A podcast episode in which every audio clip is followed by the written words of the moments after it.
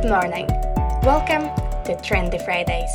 This week, we are covering the parliamentary vote for the detention of Robert Fico, the effects of the Russian oil embargo on the Slovak economy, and how the country benefits from employing Ukrainian refugees.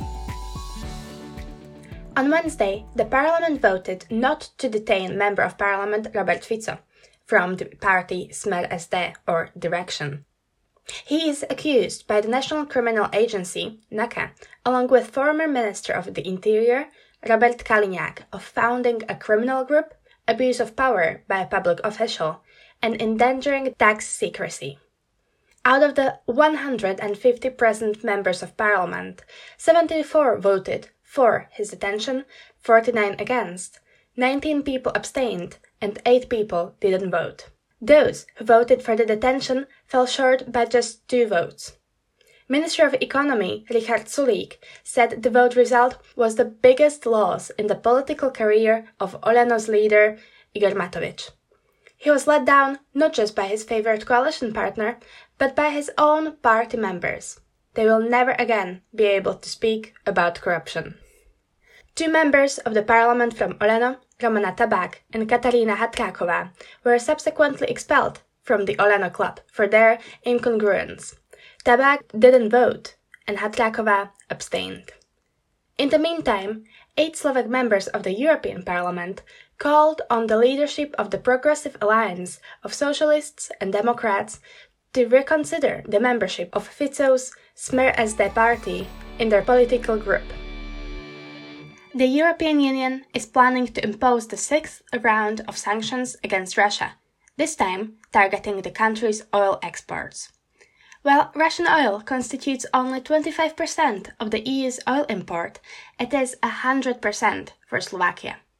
Maros Šefčovič, the Vice President of the European Commission for Interinstitutional Relations, said that the EU is aware of the specific conditions of Slovakia's industry that is adapted to the Russian oil, and so the country will be given until the end of 2023 to impose the embargo. Slovnaft, Slovakia's only oil refining company, said they would use this transitional period to strengthen oil supplies flowing from Croatia through the Adriatic oil pipeline. Now, another way to combat the potential crisis caused by a lack of Russian oil could be by tapping into Slovakia's potential for geothermal energy. After three months of drilling and pumping tests, the Košice region has discovered that groundwater, located more than 2.7 kilometers below the surface, reaches a temperature of 123 degrees, and 50,000 liters of it can spring to the surface every hour. As Slovakia is welcoming more and more Ukrainian refugees to its labor market, it is becoming clear how much the country actually needs them. And the reason is not just the pandemic. Well, the population is aging, and university graduates often don't possess degrees in the fields that the market requires. Employers criticize young people for choosing humanitarian subjects instead of specializing in technology, information, healthcare, and services. On top of that, many of the graduates in the latter fields end up going abroad because their sight is set on better pay. So far, one in eight working age Ukrainian refugees who were granted temporary refuge status by the government has found a job. Now, these jobs mostly require only low qualifications, Actually, 40% of them require just completed basic education. And here are some other stories of the week. Speaking of Ukraine, the European Commission has sent Slovakia 193.6 million euros to help the country deal with the refugee crisis.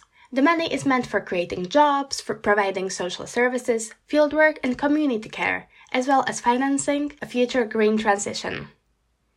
The government has also approved 1.4 million euros in humanitarian aid being sent to Ukraine. It concerns mostly medicine and medical equipment.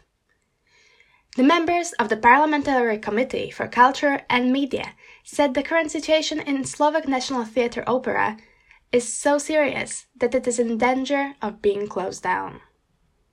And finally, the Association of Rail Carriers of Slovakia has been pointing out another serious situation, in this case, the critical state of rail freight transport.